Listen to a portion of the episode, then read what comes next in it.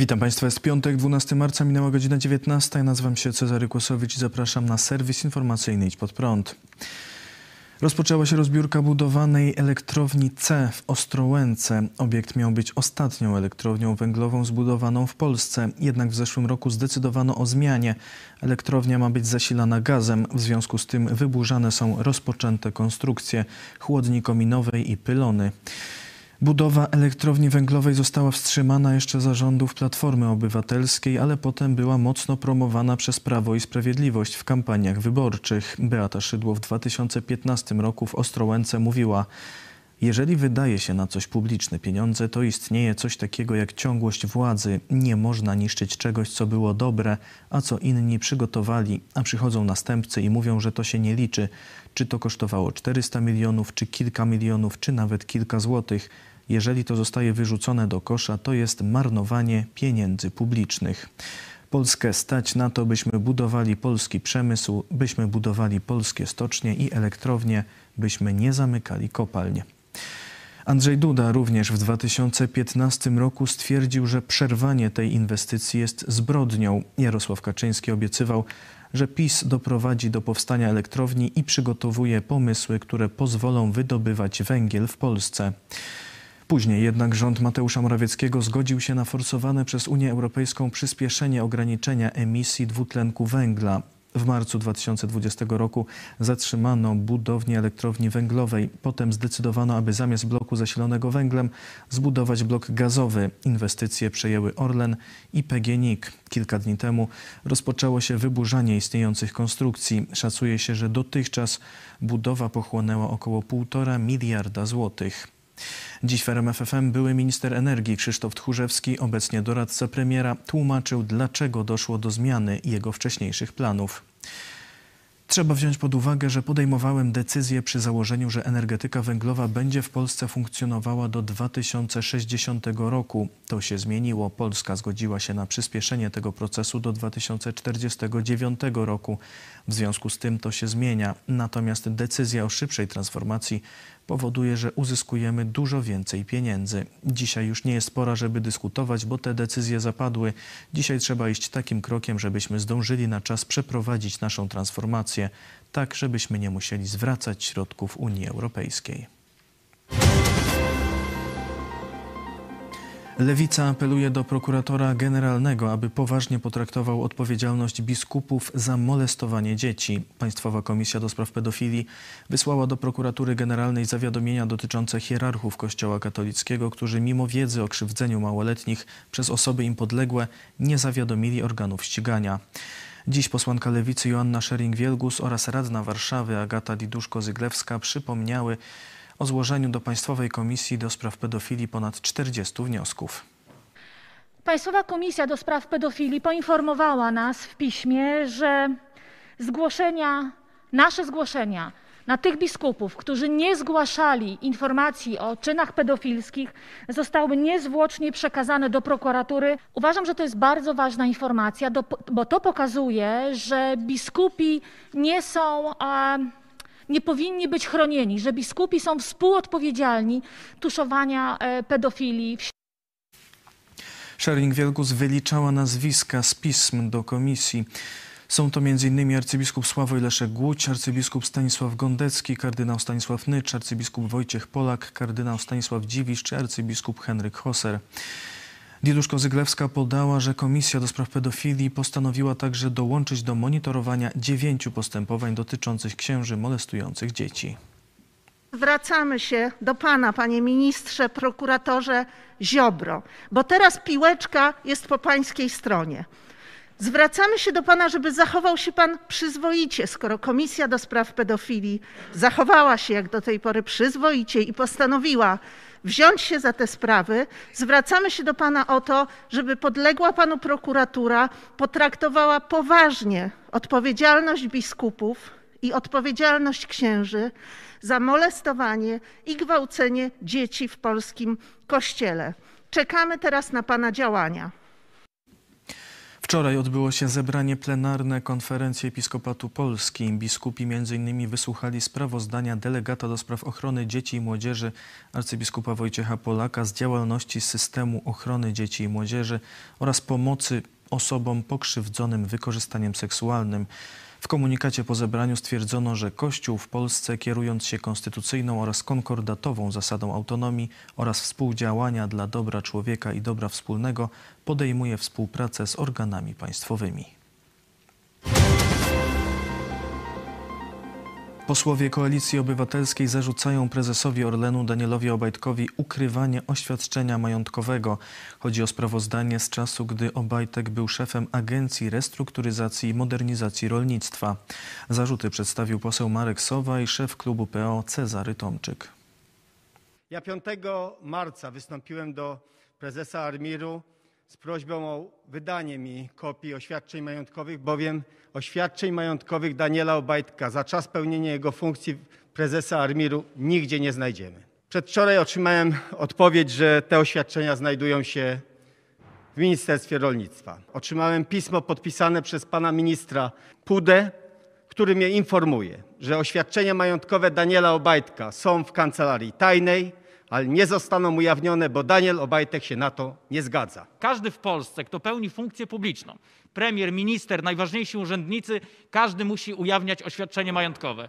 Ale jest jeden człowiek, który nie musi tego robić. To jest prezes Orlenu Daniel Obajtek, który może ministrowi rolnictwa zakazać publikacji swojego oświadczenia. Tylko prawda jest taka, że to jest niezgodne z prawem. Dlatego, że oświadczenia majątkowe są jawne.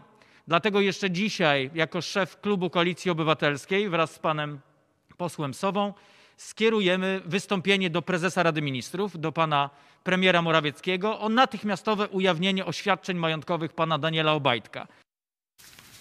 Pełnomocnik Daniela Obajtka, mecenas Marcin Zaborowski w rozmowie z Onetem stanowczo odpiera zarzuty i twierdzi, że informacje przekazane przez posłów są nieprawdziwe. Pan Daniel Obajtek, pełniąc funkcję prezesa Agencji Restrukturyzacji i Modernizacji Rolnictwa, złożył oświadczenie majątkowe zgodnie z obowiązującymi przepisami i również zgodnie z tymi przepisami oświadczenie pana Daniela Obajtka stanowiło tajemnicę służbową z mocy prawa. Na żadnym etapie pan Daniel Obajtek nie odmówił ujawnienia oświadczenia majątkowego, nie dostał też nigdy wniosku w tym zakresie, stwierdził Zaborowski. W ciągu ostatniej doby z powodu chińskiego koronawirusa w Polsce zmarło 351 osób, a łącznie od początku pandemii ponad 46 700. Ministerstwo Zdrowia przekazało dziś informację o wykryciu ponad 18 tysięcy zakażeń. Liczba hospitalizowanych przekroczyła dziś 19 tysięcy. W użyciu jest ponad 1900 respiratorów. Wykonano już ponad 4 miliony 390 tysięcy szczepień przeciw koronawirusowi, w tym 156 tysięcy wczoraj. Liczba osób zaszczepionych dwiema dawkami przekroczyła 1,5 miliona. Stwierdzono 4600 przypadków niepożądanych odczynów poszczepiennych. Portal Many.pl zwraca uwagę, że ciągle nie wprowadzono ustawy o odszkodowaniach za niepożądane odczyny poszczepienne.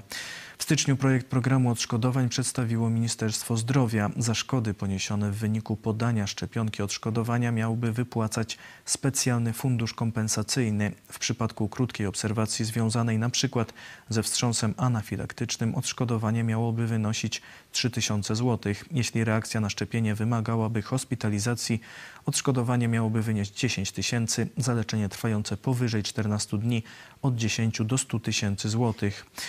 Przy szczepieniach na COVID-19 odszkodowania miałyby być wypłacane z budżetu państwa, ale w przyszłości przy innych szczepionkach odszkodowania mieliby wypłacać dostawcy szczepionek. Aby uzyskać odszkodowanie trzeba będzie złożyć wniosek do Biura Rzecznika Praw Pacjenta. Złożenie wniosku ma kosztować 200 zł. Według informacji Many.pl ustawa o odszkodowaniach ma wkrótce trafić do wykazu prac rządu. Program miałby ruszyć w maju.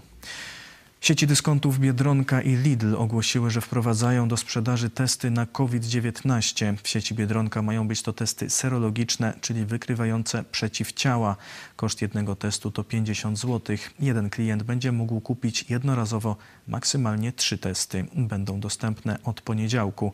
Sieć Lidl przekazuje, że rozważa wprowadzenie nie tylko testów wykrywających przeciwciała, ale także tych wykrywających samego wirusa. Mają trafić do sprzedaży w ciągu tygodnia do dwóch. Białoruscy dyplomaci zostali wydaleni z Polski, ogłosił dziś wiceminister Marcin Przydacz. Z Polski mają wyjechać dyplomaci z placówek w Warszawie i w Białymstoku. Decyzja rządu polskiego jest odpowiedzią na wydalenie dwóch polskich konsulów urzędujących w Brześciu i Grodnie.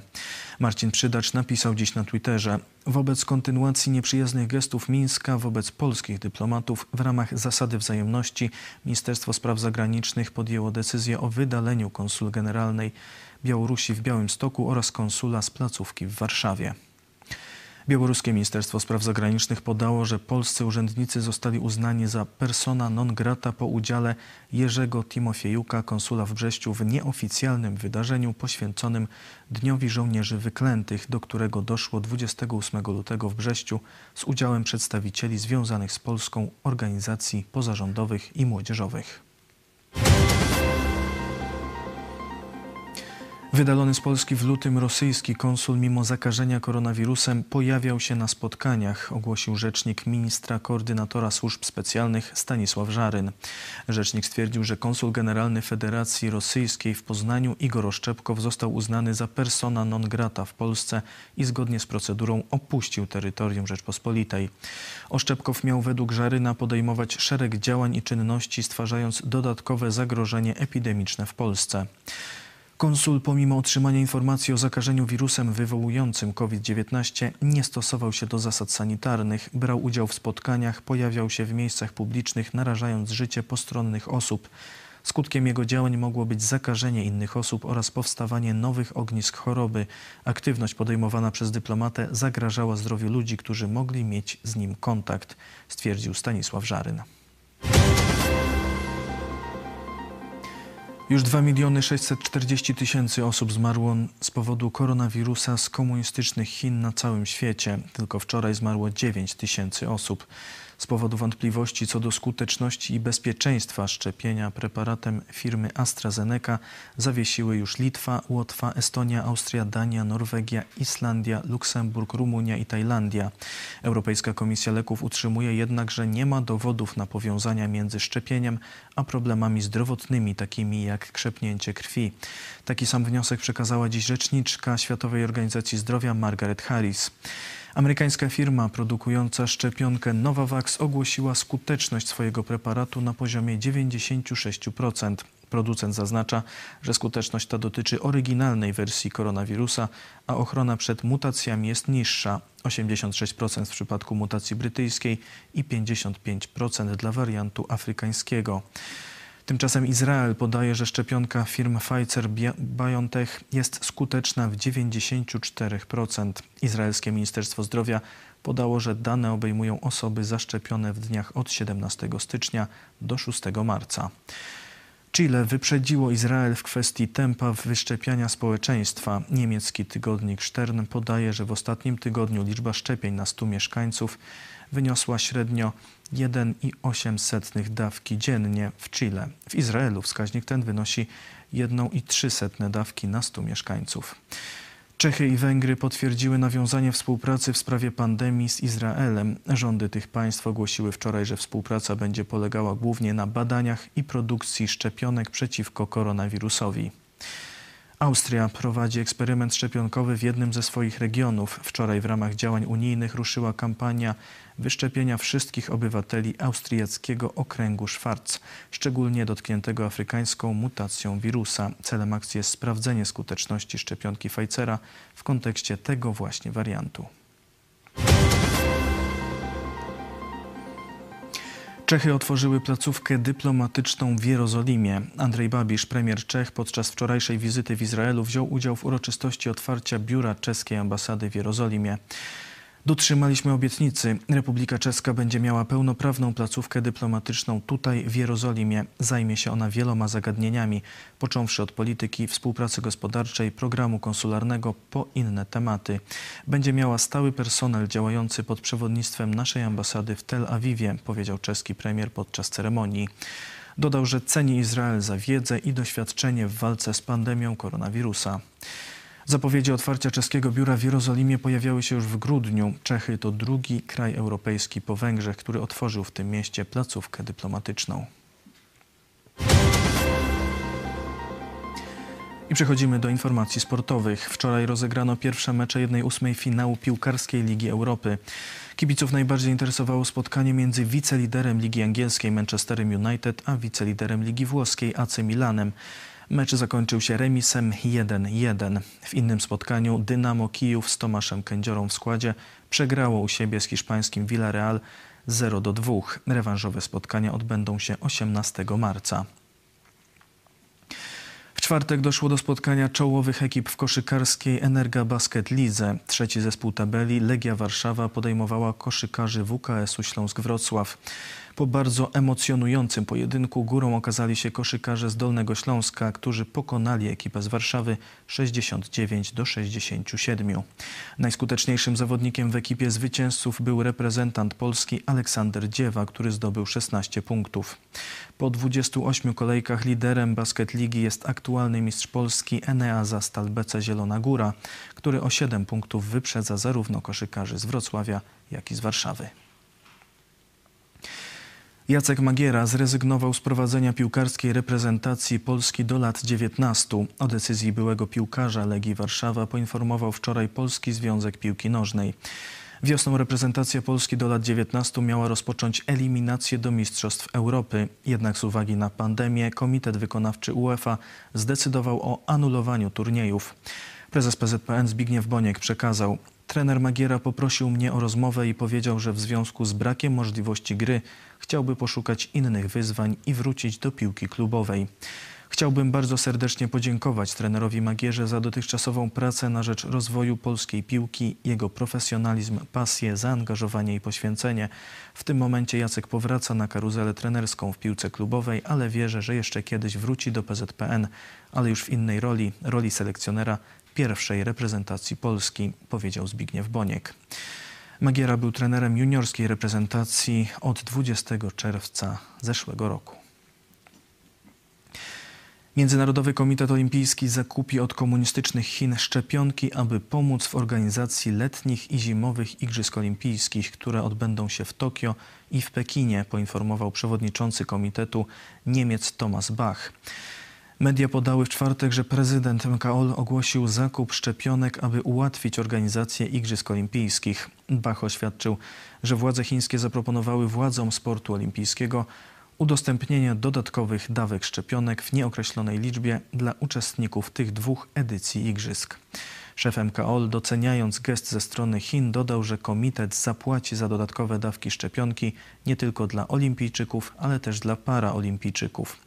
Bach został w środę oficjalnie wybrany na kolejną kadencję przewodniczącego Międzynarodowego Komitetu Olimpijskiego. To wszystko w tym wydaniu serwisu. Dziękuję Państwu za uwagę.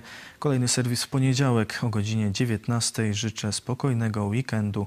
Do zobaczenia.